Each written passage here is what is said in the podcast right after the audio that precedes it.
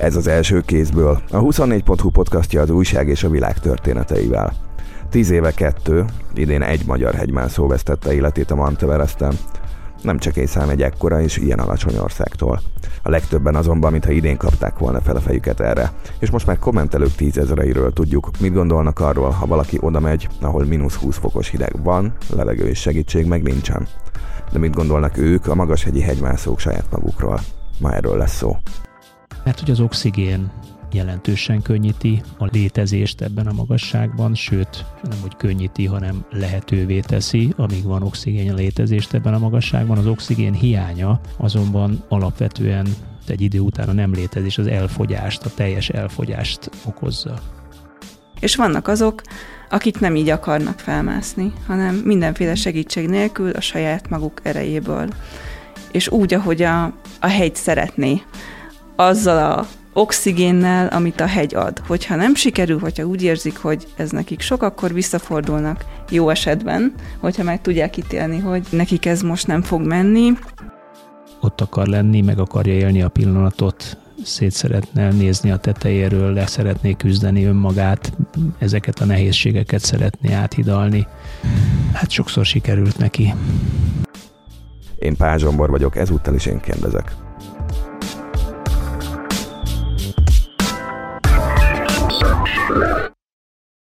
Benke Ágnesen és Kálnoki Kis Attilával vagyunk hárman a stúdióban. Sziasztok! Szia Zsombor, szia! Ági közéleti újságírónk, Attila meg a sportrovatunk munkatársai, ő esetében főmunkatársai közül talán az, aki a legtávolabb is tud merészkedni a labdarúgástól, és most ezt fogjuk tenni a hegymászással. Elmondjátok a személyes kapcsolatotokat hozzá? Mennyire résztvevő és mennyire érintette és mennyire újságírói? Ági kezdte, Kezd... te érintettebb vagy. Én próbálkoztam magashegyi túrázással, direkt azért, hogy megnézzem, vagy megtapasztaljam, hogy milyen akár 3000 vagy 4000 ö, fölött létezni. És én egészen 5600 méterig jutottam, egy nem túl technikás hegyet választottam erre, úgyhogy ö, voltam 4000 fölött, tehát 5000 méter fölött is. Mm, ez a fizikális tapasztalatom a hegymászással. Amúgy meg én mindig is követtem a hegymászók, főleg a magyar hegymászók expedícióit, kísérletezéseit, jártam előadásaikra, úgyhogy nagyjából, nagyjából képen, képben voltam akkor is, amikor most Suhajd elindult az Everestre, hogy hol tart, milyen felkészülést végzett, úgyhogy így. Én nyilván hivatásomból kifolyólag ugyanígy követem a magyar expedíciókat jó hosszú ideje, évtizedes távlatban.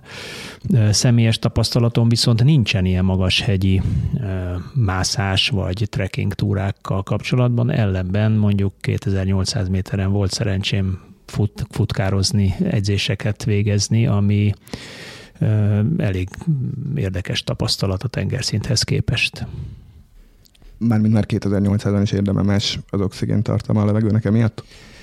Abszolút, persze. Ugye azt mondják, hogy a, a lefordítom, akkor edzőtábor. A magas hegyi edzőtábor az 1800 méter fölött van. Mi Mexikóba jártunk például, meg Franciaországban voltunk Forróimőben. A Forróimő az körülbelül 1800 méter. Ez mondjuk még annak idején, ugye 30 évvel ezelőtt volt míg Mexico City az 2000-2100 méteren van, de onnan pillanatok alatt föl tudtunk menni 2800 méterre. Ott van egy ilyen futópálya, amit előszeretete használnak nemzetközi atléták is. Ez terepfutópálya erdőben van, és csak hogy mondjuk egy, egy tapasztalásról számoljak be, mondjuk egy olyan tempót, ami tengerszinten viszonylag könnyedén futottunk 4000 méteren, egy 4000 méteres körön mondjuk 14-14 perc, 30 másodperc alatt, azt ott mondjuk, mikor beértünk a 4000 méter végén, és ránéztünk az órára, hogy 18-30-19, akkor látszik a különbség, hogy ugyanazzal az érzettel, fizikális állapottal, fáradtságérzettel, mondjuk egy 4-4 és fél 5 perccel lassabban futottunk, úgyhogy nem tűnt föl, hogy lassabban futunk, pedig mégis. Nem haladsz úgy. Ilyen egyszerű. Attila szerényen elhallgatta magáról, de amikor sportoló ényéről és évtizedekkel ezelőtti karrierjéről beszél, akkor egy, egy eminens magyar öttusázó szavait hallják a hallgatók. mind a ketten mondtátok, hogy régóta követtek expedíciókat, ahhoz képest, hogy egy nagy lapájon élünk, aminek 1000 méter a legmagasabb csúcsa, meglepő sűrűséggel vannak magyar magashegyi expedíciók, és nem mindenki erdélyi.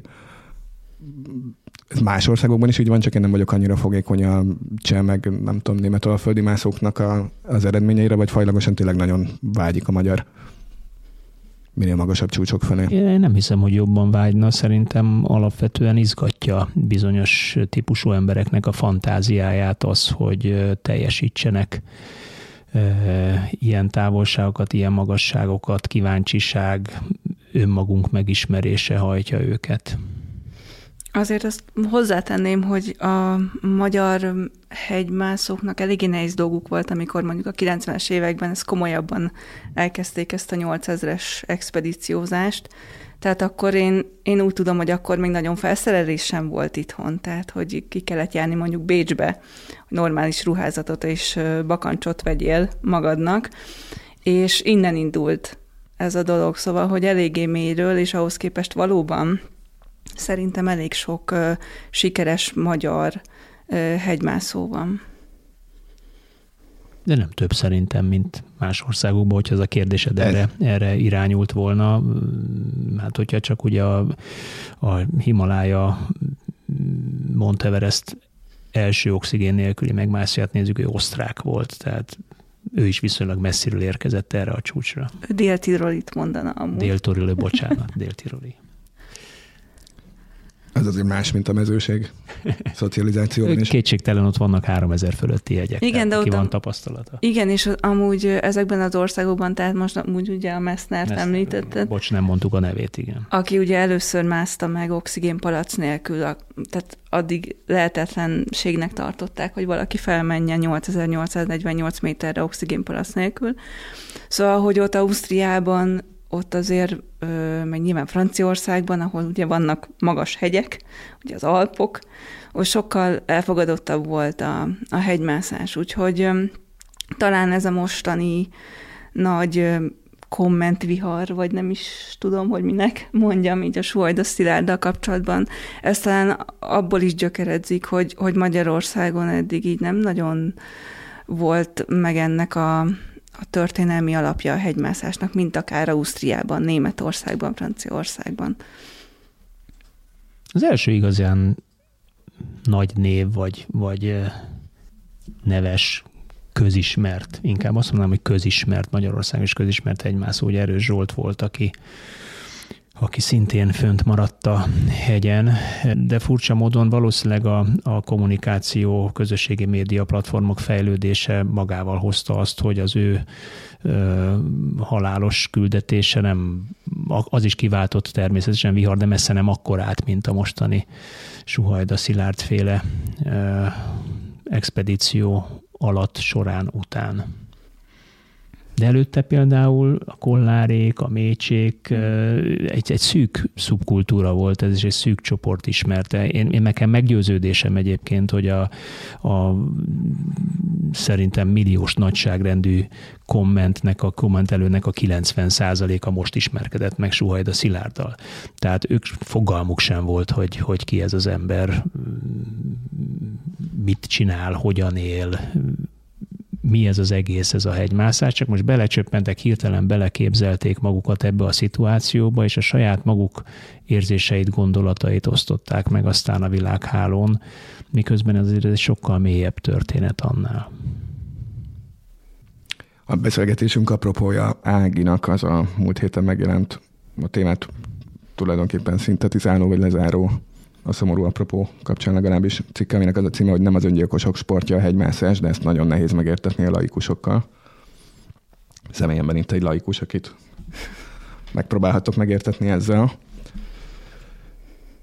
A cikkhez is beszélgettetek korábban expedíciózó mászókkal, Szilárddal is uh, volt alkalmatok, uh, azt emlékeim szerint Zsoltal is amikor azt mondod, hogy van egy bizonyos fajta személyiség, aki a magasba vágyik, a, nem csak egy kockázatok árán, és akkor az, az mindig egyforma személyiség, vagy mondjuk azok közül, akikkel volt szerencsétek beszélni, különböző személyiségjegyek is rajzolódnak ki, tehát lehet ezt nem tudom, hiperóvatosan, és a legkisebb kockázatot látva is azonnal visszafordulva, meg egészen vakmerően is űzni.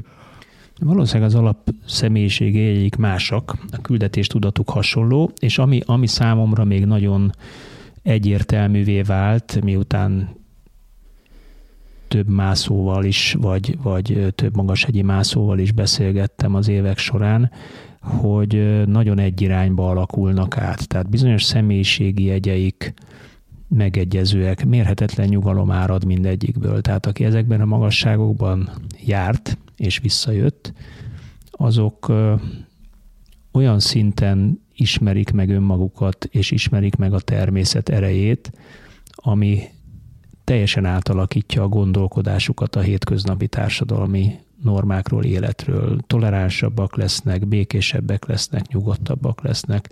Szilárd is egy végtelenül nyugodt, lassan beszélő, mosolygós, nyitott tekintetű ember volt és teljes mértékben tisztában volt a saját képességeivel, tudatával és céljaival. Ugye én is beszélgettem egyszer Szilárddal 2017-ben, Attila, te szerintem később volt. Én a K2 expedíció előtt egy évvel és után beszélgettem vele, a sikeres K2 expedíciója. Én egy sikertelen Everest előtt, tehát mert ugye Szilárd nem, Szilárdnak nem ez volt az első, tehát nem az idei volt az első próbálkozása, hanem 2017-ben Klein Dáviddal párosban próbálkoztak, végül is ugyanebben a felfogásban, tehát serpák és oxigénpalasz nélkül. És akkor én arra emlékszem, hogy akkor mindenki Klein Dávidra volt kíváncsi, meg, meg akkor úgy nagyon központban volt mármint ennek az expedíciónak a kapcsának Klein engem mégis valahogy a Suhajda Ő mászott régebben. Igen, igaz? ő volt az ismert. Ő az ismertebb igen. név volt. Igen, de, de engem valahogy a Szilárd érdekelt, és, és akkor így vele interjúztam, és ugyanezt tapasztaltam, amit, amit te mondtál, hogy ez a végtelen nyugalom, megfontoltság, nagyon, nagyon szépen beszél. Tehát emlékszem, amikor az interjút írtam, akkor gyakorlatilag nem is kellett stilizálnom, mert annyira, annyira jól beszélt, hogy úgy egybe le tudtam írni, amit mondott. És így van egy, szerintem ez nagyon árulkodó, hogy, hogy ugye visszaküldtem neki a szöveget, ezt ugye az újságíróknál ez egy ilyen bevett szokás, hogy az interjú alanyoknak megjelenés előtt visszaküldik a szöveget, hogy azért nézzenek még rá, és ugyanez volt Szilárdnál is, természetesen visszaküldtem neki, és egyetlen egy dolgot javított ki, azt írtam, hogy csúcs támadás. És azt mondta, vagy azt írta vissza, hogy, hogy ő ezt nem szereti, ezt így használni. Pedig általános elfogadott egyébként, igen, ezt használják igen, mások érdekes. Abszolút, de ő azt mondta, hogy ezt nem, mert hogy ez tiszteletlenség a hegyel, tehát hogy ő nem, ő nem támadni akarja a hegyet, ő egy vendég a hegyen, és meg akarja mászni, és hogyha sikerül, az tök jó, ha nem, akkor megpróbálja máskor. Szóval, hogy szerintem ez, ez így elég árulkodó az ő szemléletéről. De ugyanezt mondta egyébként a legyőzte a Himaláját típusú megközelítése, vagy bármelyik csúcsot, K2, stb. ezekre a megközelítésekre is ugyanez volt a válasza, hogy nem akar senkit se legyőzni, tehát ő, ő ott akar lenni, meg akarja élni a pillanatot, szét szeretne nézni a tetejéről, le szeretné küzdeni önmagát, ezeket a nehézségeket szeretné áthidalni. Hát sokszor sikerült neki. Volt még amúgy egy érdekes gondolat, ami így eszembe jut abból a, az interjúból, hogy megkérdeztem tőle, hogy mit szól ehhez a nagy média visszhanghoz, mert akkor, ha jól emlékszem, az RTL közvetítette kvázi az ő felkészülésüket, megindulásukat, és hát nagy volt a média visszhangjának az egész expedíciónak, és így megkérdeztem, hogy, hogy mennyire zavarja, és ő nem, nem mondta azt, hogy zavarja, csak annyit, annyit mondott, hogy hát ha ő tehetné, meg a, a társai is, hogyha tehetnék, akkor ők teljes csendben a nyilvánosság kb. teljes kizárásával indulnának és másznának hegyet, mert ez végül is kicsit ellentétes ez a nagy média felhajtás azzal, hogy ahogy ők szeretnek mászni, vagy létezni a, a hegyen csöndben, szépen nyugiban, a saját tempójukban. Igen, ez való és okozat nyilván. Ugye ahhoz, hogy eljussál, ahhoz forrás kell, erőforrás kell, pénz, felszerelés, minden nagyon drága, hiszen ez technikai felszerelés évről évre egyre jobbak vannak, mindig újabbat érdemes venni, mert, mert komfortosabb, kényelmesebb, jobb, biztonságosabb, nem utolsó sorban. Ez nyilván forrás kell, ehhez be kell vonni a médiát. Nem beszél, hogy ez az egész magas hegyi mászás ma már egy, egy komplett üzleti világot takar, sőt nem ma már az elmúlt évtizedben, vagy mondjuk másfél évtizedben egy komplet üzleti világot takar a háttérben. Rengeteg ember, nepáli ember él ebből, serpák élnek ebből, családok élnek ebből, hogy kvázi turista-szerűen fölvisznek oda embereket. Mert hogy azt mondják, hogy nem lehetetlen följutni megfelelő időablakban például a Monteverestre vagy bármelyik hegycsúcsra egy, egy viszonylag normális fizikai állapotban lévő ember bármikor följut oda oxigén segítségével és serpák segítségével. Itt a serpa száma kérdés, hányan viszik, hogy tolják, hogy húzzák, hogy segítik, mennyi oxigént visznek magukkal, és ugye az a, az, az egyik alapmondás, hogy a Monteverestre feljutni például oxigénnel olyan, mint egy átlagos 6000-es csúcs. És nyilván, bocsánat, ott is van több útvonal, ugye, tehát az sem mindegy, hogy milyen útvonalon mész föl, de olyan, mint egy normál 6000-es csúcsra fölsétálni. Mert hogy az oxigén jelentősen könnyíti a létezést ebben a magasságban, sőt, nem hogy könnyíti, hanem lehetővé teszi, amíg van oxigén a létezést ebben a magasságban. Az oxigén hiánya azonban alapvetően egy idő után a nem létezés, az elfogyást, a teljes elfogyást okozza. Itt azért közbeszúrnám, hogy, hogy a, a suhajdáék, meg még egy számos magyar ö, expedíciós hegymászó ugye pont ezt a turista szemléletet, vagy ezt a kereskedelmi szemléletet erre, akarta erre magáról lerázni. Erre reagáltam, Igen. hogy ők, hogy ha tehetnék, akkor teljesen kiszorítanák a sajtót, legyünk magunkba békében, fotózzunk kettőt a tetején, Igen. jöjjünk le onnan. Igen.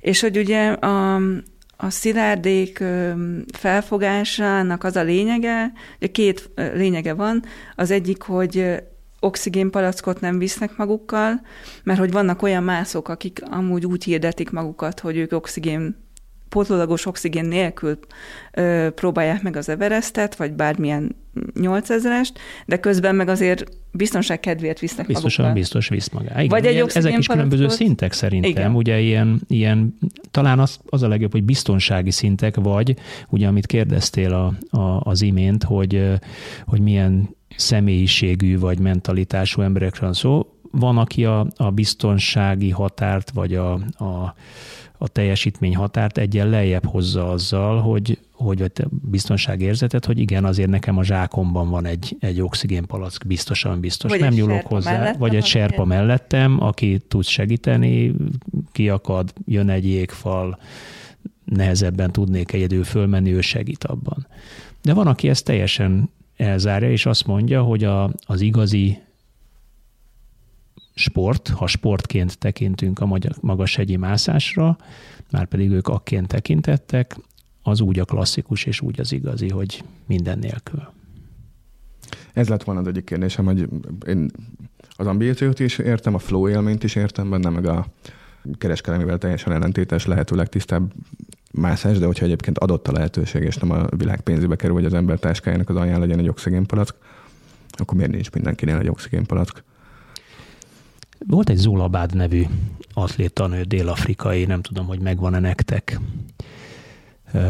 A világon mindenki szöges cipőben futott már, ő azzal hívta magára a figyelmet, azt hiszem 800-as, 1500-as volt, ha jól emlékszem, hogy mezitláb futott. Mert ő azt mondta, hogy, hogy dél-afrikai benszülött volt egyébként, vagy benszülött vér is folyt az erejében, hogy, hogy ők így futottak neki, így a természetes természetességre való vágy. Mindenki más egyébként szöges cipőt használt, néha le is taposták, feltételezem a lábát. Egyébként nagyon kifejezetten jó középtávfutónő volt. Ő, ő ebben hitt. Én azt gondolom, hogy mindenki a saját maga hite szerint szabályozza meg ezt a tolerancia küszöböt, hogy visz magával, vagy veszély küszöböt, hogy visz magával, vagy nem visz magával, miközben egyébként mindenki tudatában van annak, hogy, hogy ez azért egy, egy komoly veszélyes vállalkozás, akár oxigénnel, akár oxigén nélkül, mert abban a magasságban és, és hó és terepviszonyok között egyetlen rossz mozdulat azért az komoly problémát okoz. Pláne, az ember egyedül van. Nekem amúgy ezt a cipő, futócipő hasonlatot a, az Ád Zoltán fogalmazta úgy meg, vagy mondott egy példát erre, hogy ott van a, szintén a futásból merített, ott van a 42 kilométeres ugye maratoni táv, miért, miért akarjuk lefutni? Tehát, hogy azt le lehet gyalogolni, biciklivel, lehet teljesíteni, rollerrel, bárhogy. Miért, miért a futás? Tehát, hogy valaki, valaki le akarja futni, valaki két órán belül le akarja futni, és mindent belead. Ö, valaki az Everestet úgy akarja megmászni, és azért akarja megmászni, hogy biztosan sikerüljön, vagy, vagy lehetőleg biztosabban sikerüljön. Serpákat fogad, ö, oxigénpalackkal mászik fel, gyakorlatilag nincsen más dolga, tényleg csak bandukolni fölfelé. És akkor elmondhatja, hogy felmászott, kiteheti Facebookra, Instagramra, kiteheti az iroda falára a fotót, csúcsfotót, és vannak azok, akik nem így akarnak felmászni, hanem mindenféle segítség nélkül a saját maguk erejéből. És úgy, ahogy a, a hegy szeretné, azzal a oxigénnel, amit a hegy ad. Hogyha nem sikerül, hogyha úgy érzik, hogy ez nekik sok, akkor visszafordulnak jó esetben, hogyha meg tudják ítélni, hogy, hogy nekik ez most nem fog menni.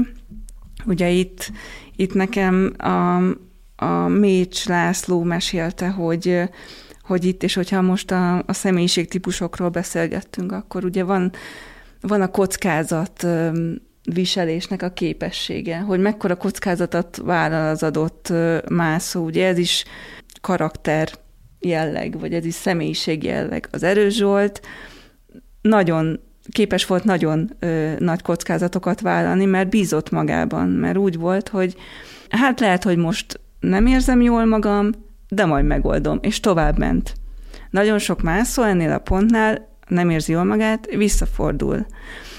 Erős Zsolt 10 8000-est mászott meg, legsikeresebb magyar hegymászó, mégsem él.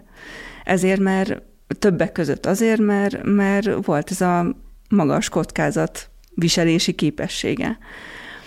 Sokaknak nem, tehát a Mécslászó is, meg az Ágyzoltán is visszafordult, elmesélték, le is írtam a cikkben, nagyon tanulságosan, úgy nagyon, nagyon élvezetesen mesélték el, hogy, hogy ők is jártak az Everesten oxigénpalac nélkül, és például a Mécs, ő, ő nem tudom hogy pontosan, hogy hány, hogy hol járt pontosan, de 8000, bőven 8000 fölött volt már, és elkezdett gondolkodni, hogy hát nincs olyan jó állapotban, vissza kéne fordulni.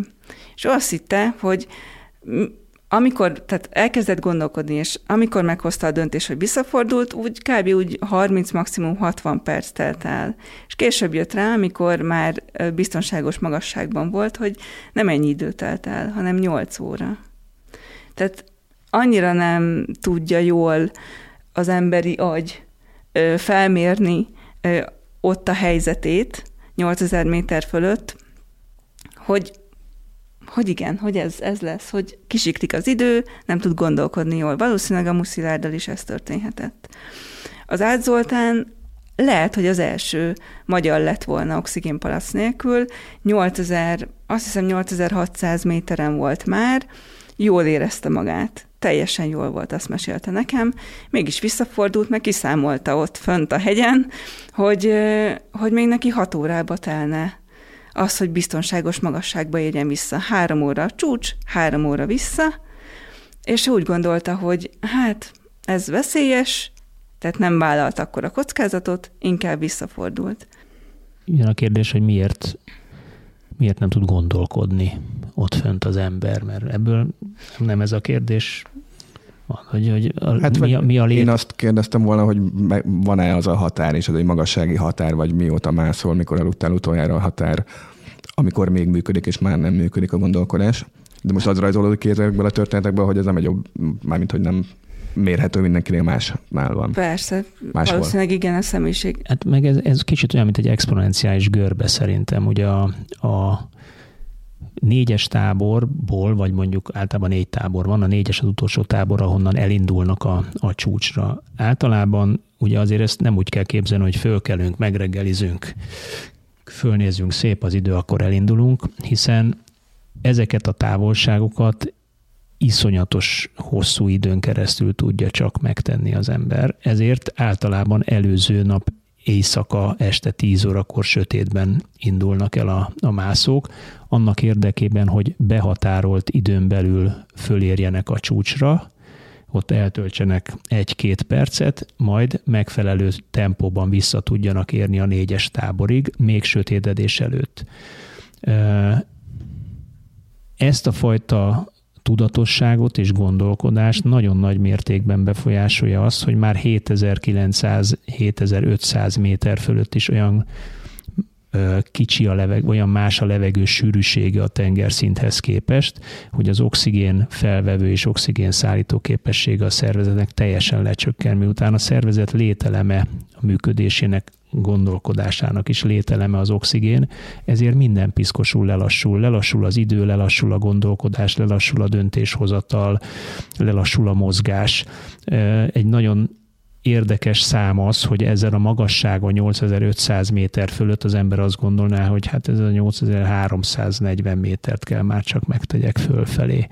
Hogyha belegondol az ember, hogy tengerszinten mondjuk hát körülbelül a melyik Orbán tértől elkezdesz sétálni föl Budapesten a, a, a kilátóig, az Árpád kilátóig, az körülbelül 340 méter magasság, azt mennyi alatt teszed meg. Ugye ez egy, ez egy viszonylag rövidke sétának tűnik, de az is egy, egy hosszú, hosszú tempó, vagy hosszú ö, idő. Na most ugyanez oxigén nélkül azokban a, a körülmények között, ahol jég, szikla, hó, jégcsákány, egyéb van a kezedben, és nincs oxigéned, 50 méter tesznek meg 8500 méter fölött másfél óra alatt körülbelül 50 méter szintet. Ez, ez ugye körülbelül egy ilyen hágó, tehát az 50 méter szint az mondjuk mennyi 150-200 méter távolság mm. lehet, cirka gyalogtávolság. Iszonyatosan lelassulott minden. Megáll az élet, megáll az idő ha józanul belegondolsz, azért nem lehetséges a helikopteres mentés, mert a levegő sűrűsége nem teszi lehetővé, hogy a helikopter fölszálljon, hiszen a fizika nincs meg a fizika törvényei, földi törvényei, vagy földhöz közeli törvényei ott nem, él, nem élnek. Teljesen más. Más a levegő sűrűsége. Hiába teker a rotor, nincs, mert belekapaszkodjon, lezuhan. Tehát ez egy merőben más világ nincs a videó, csak hang ehhez a podcasthoz, de az ámulat ül ki közben. Attila meg az Ági arcára is, miközben azért bennem a jeges rémület uralkodik el, amikor arról beszélünk, hogy emberek ott akarnak felmászni éjszaka, ahol leesik a helikopter, mert nincs a levegő. Hát félértés ne essék, a rémület bennem is, is bennem lenne ott, sőt, valószínűleg ők, ők is benne van ez a félsz, vagy ez a tudat, csak nekik ez a fajta kockázat tűrő képességük a célorientáltságukkal van folyamatosan betegedésben, harcban. Nekem eszemágában nem jutna ilyen magasságba menni, az biztos. Azoknak, akik nem tudják, hogy hol van az Orbán tér, meg a milyen kilá, Árpád kilátó volt? Igen. Azoknak mondom, hogy megnéztem közben a Gellért hegy relatív magassága, tehát a Gellért tértől a Gellért hegy tetejéig az 140 méter. Hát és oda is elég lassan jut fel az ember gyalog. Igen, és akkor ez gondolatban egymás után. Ez egy jó hasonlat. Tudom, hatszor. Igen. Éjszaka és oxigén nélkül.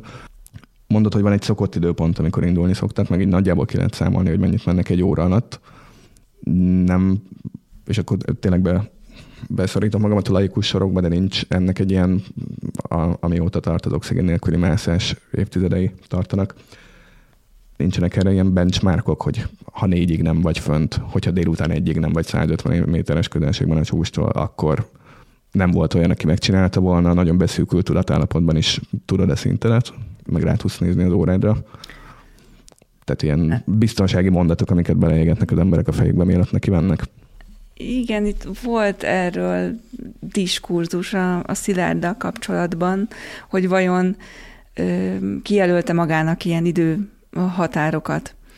És úgy tűnt, ahogy így az itthoniak nyilatkoztak, még amikor ugye keresték a hegyen, hogy, hogy nem volt neki ilyen időhatár vagy időkorlát, ami furcsa, mert amikor én 17-ben interjúztam vele, határozottan emlékeztem arra a kérdésre, amikor feltettem neki, hogy akkor mi a fő szabályuk, mert ugye ketten indultak, hogy mi a fő szabályuk a, az Everesten, és azt mondta, hogy az, hogy, hogy ha délig nem érik el a csúcsot, akkor visszafordulnak. Hogyha nagyon-nagyon közel vannak, akkor lehet, hogy elgondolkodnak, hogy akkor hiába van dél, azért még felmennek, de, de ezt így nagyon-nagyon határozottan kijelentette, hogy a dél az egy ilyen nagyon markáns időkorlát.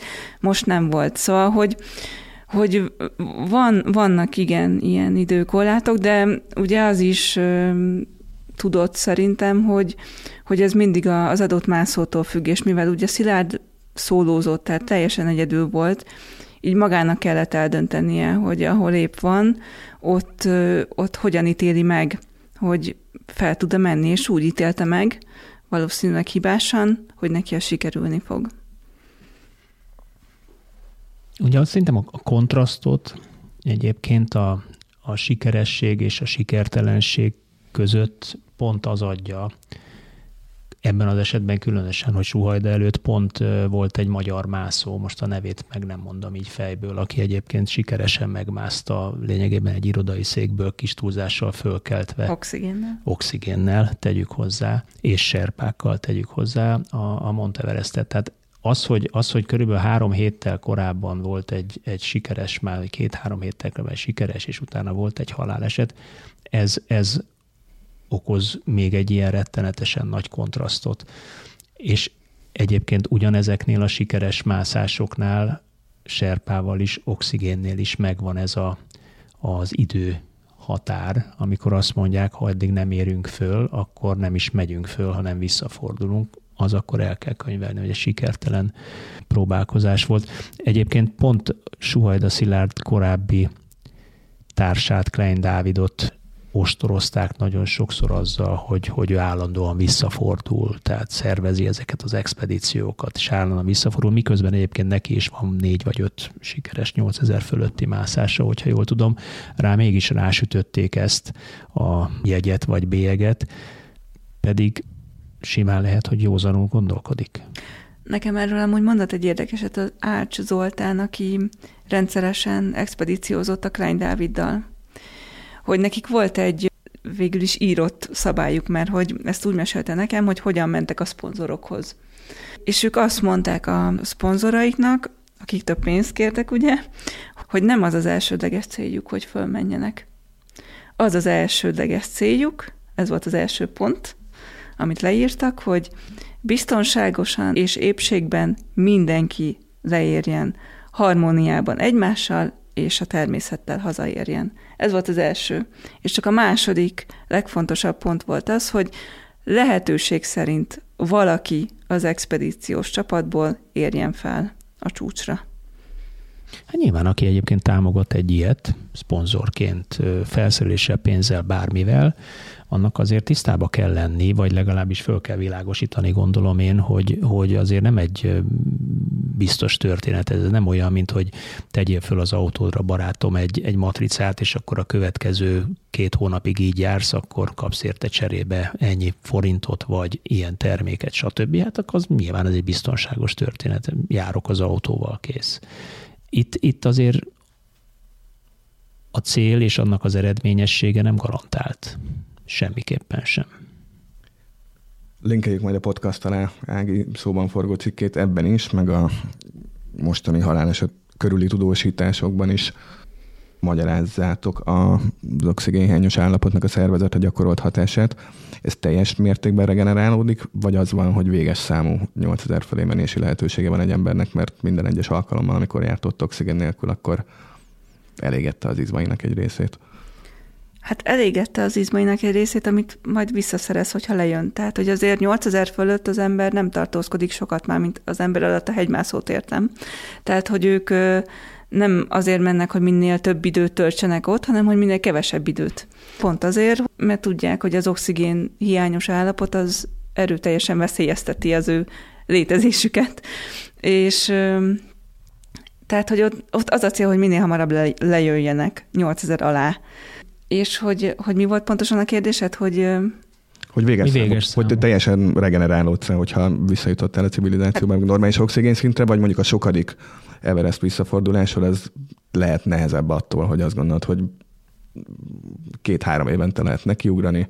Nem, hát valaki évente csinálja, szóval, hogy... Persze, de hogy mondjuk reális magyar lehetőségekkel számolva, mire összeáll egy a háttér, az expedíció, az évszak, hát az ez akár egy, egy év alatt összeállhat, szóval, hogyha az egyik évben nem sikerül, akkor a másik évben elindulhatsz újra. Szóval azt hiszem az Erős Zsolt csinálta azt, hogy 12-ben volt az Annapurnán, 2013-ban már a Kancsenzöngán volt, ami ugye végül is fennmaradt, de hogy egy év múlva már, már következő expedícióra ment. Szerintem, ezt nem tudom, lehet, hogy Attila jobban tudja, a szervezet, hogyha több időt tölt normális magasságban, akkor azért regenerálódik ugyanúgy. Visszanyeri az izmait, anyagcseréjét, tehát hogy visszalendül, Abszolút, visszabillen. Igen. igen, tehát ilyen szempontból az emberi szeret olyan, mint a gyíkfarka. Tehát majd, hogy nem visszanő, jó, ez enyhe túlzás, de, de az, a magashegyi lét, vagy az oxigénhiányos állapot, az valóban elfogyasztja a szervezetet, de amint visszaérsz tengerszintre, azért visszaerősödsz, visszanő az izomzat, vagy visszaerősödik az izomzat. Egyébként nagyon, nagyon érdekes, hogy, hogy hadd idézzek a, a Suhajda Szilártól egy-két mondatot, ahogy, ahogy elmesélte, hogy milyen 7000 méter fölött, vagy milyen volt 7000 méter fölött mondjuk a K2-s expedíciónál, sikeres expedíciónál. Azt mondja, hogy 7000 méter felett az oxigénhiány másik hatása, hogy egy adott tevékenység időtartalma és megterhelése is exponenciális, már a reggeli bakancs felvételtől is kifulladsz. A tested lebontó folyamatai is hatványozódnak. Minél magasabban vagy, annál inkább elfogysz, szó szerint.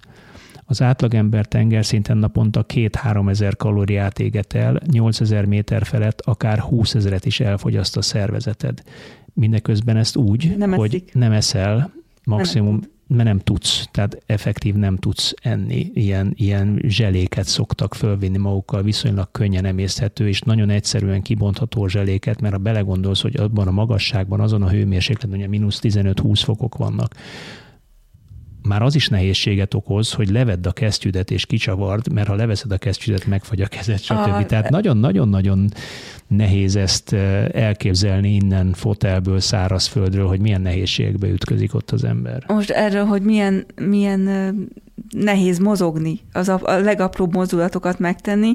És eszembe jutott a, az Edmund Hillary-nek a leírása, aki ugye az első megmászója volt a, az Everestnek, Tenzing Norgay Serpával, hogy ő szintén 7000 méter fölötti tapasztalatot írt, hogy amikor a sátorban aludtak, és csak az egyik oldaláról a másik oldalára akart fordulni, nem ment neki, mert azt mondta, hogy olyan erőfeszítésbe telik, hogy, hogy inkább feladta. Szóval, hogy igen, ezek, ezek ilyen nehéz most, dolgok. Most képzeld el, hogy azóta ugye mennyit fejlődött a, a tudomány, orvostudomány, táplálék, kiegészítő tudomány, tehát most már tényleg olyan folyékony zselék vannak, ami mondjuk egy ilyen kis dobozba kis túlzással beleteszel két szelet rántott húst sült krumplival és, és uborka salátával, tehát egy komplet ebédet tudnál elfogyasztani, de ebben a magasságban hiába tolsz be egy ilyet, a szervezetednek a, a lebontó folyamatai, ahogy, ahogy írta a Szilárd is,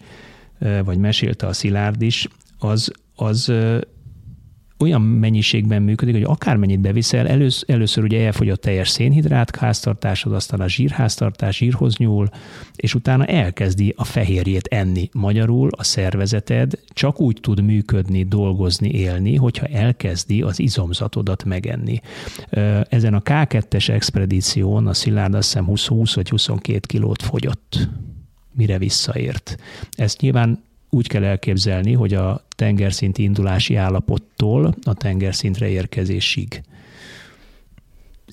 Elképesztő. Pedig az alaptáborig teljesen normálisan étkeznek, nyilván többször mennek föl le, hogy szokják, szoktassák magukat az egyre magasabbhoz, és még akkor is tökéletesen tudnak étkezni, főznek, megvan a csajka, megvan a kaja, minden, de mégis fogy a szervezet.